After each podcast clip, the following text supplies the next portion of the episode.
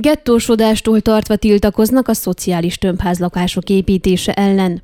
A Marosvásárhely polgármesteri hivatalának honlapján olvasható határozattervezet értelmében a város uniós pályázati pénzekből négy tömbházat szeretne építeni a március nyolcadika utcában, amelyeket nehéz helyzetben lévő személyeknek, családoknak adnának bérbe. A tervezet értelmében a Székelykakasd felé vezető utcába tervezett négy tömbházban lesznek egy, két és három szobás lakrészek, összesen nyolcvan lakás. A város saját költségvetéséből biztosítaná a közművesítést és a területet, az építkezés egyéb költségét pályázati pénzből biztosítanák. A tízezer négyzetméteres terület a város tulajdonát képezi. A tömbház építésről augusztusi soros ülésükön csütörtökön szavaznak a választott képviselők.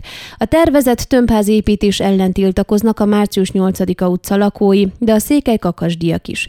Mint Borbé Csilla, a tiltakozás egyik szervezője a Székelyhonnak elmondta, szerintük az egész pályázat és terv hazugságra épül, és ők emiatt ügyvédet fogadva akarják megakadályozni a tömbház építést. Mint folytatta, a március nyolcadika utcában románok, magyarok és gáborok laknak együtt, sok szép magánház van, és számos cég is működik itt. A polgármesteri hivatal még kétezer-tizenhétben készítetett egy felmérést és egy tanulmányt, amely szerint az utcában csupán harminc százalékban vannak magántulajdonban épületek és területek, nehéz sorban élő személyek laknak ott, hátrányos övezetként mutatják be. Borbé Csilla szerint ez nem felel meg a valóságnak, és az akkori, de a jelenlegi városvezetés is tudatosan állította, hogy az utca, a környék hátrányos, hogy uniós pénzalapokat hívhasson le utcajavításra, parkosításra és szociális tömbházak építésére.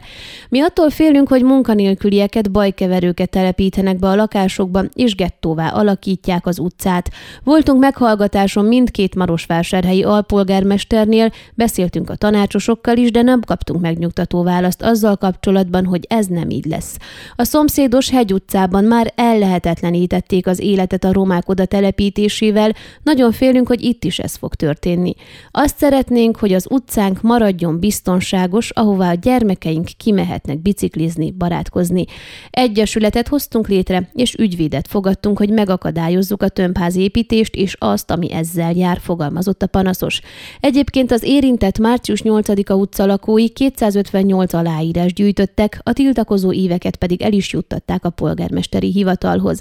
A csütörtöki tanácsülésen többek között a szociális lakások odaítélésének feltételein is változtatni fognak a tanácsosok, megszabva, hogy ezután kirészesülhet a hivatal által fenntartott kedvezményes bérlakásban.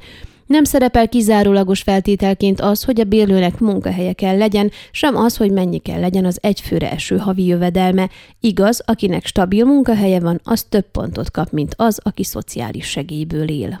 Ön a Székelyhon aktuális podcastjét hallgatta. Amennyiben nem akar lemaradni a régió életéről a jövőben sem, akkor iratkozzon fel a csatornára, vagy keresse podcast műsorainkat a székelyhon pont ro portálon.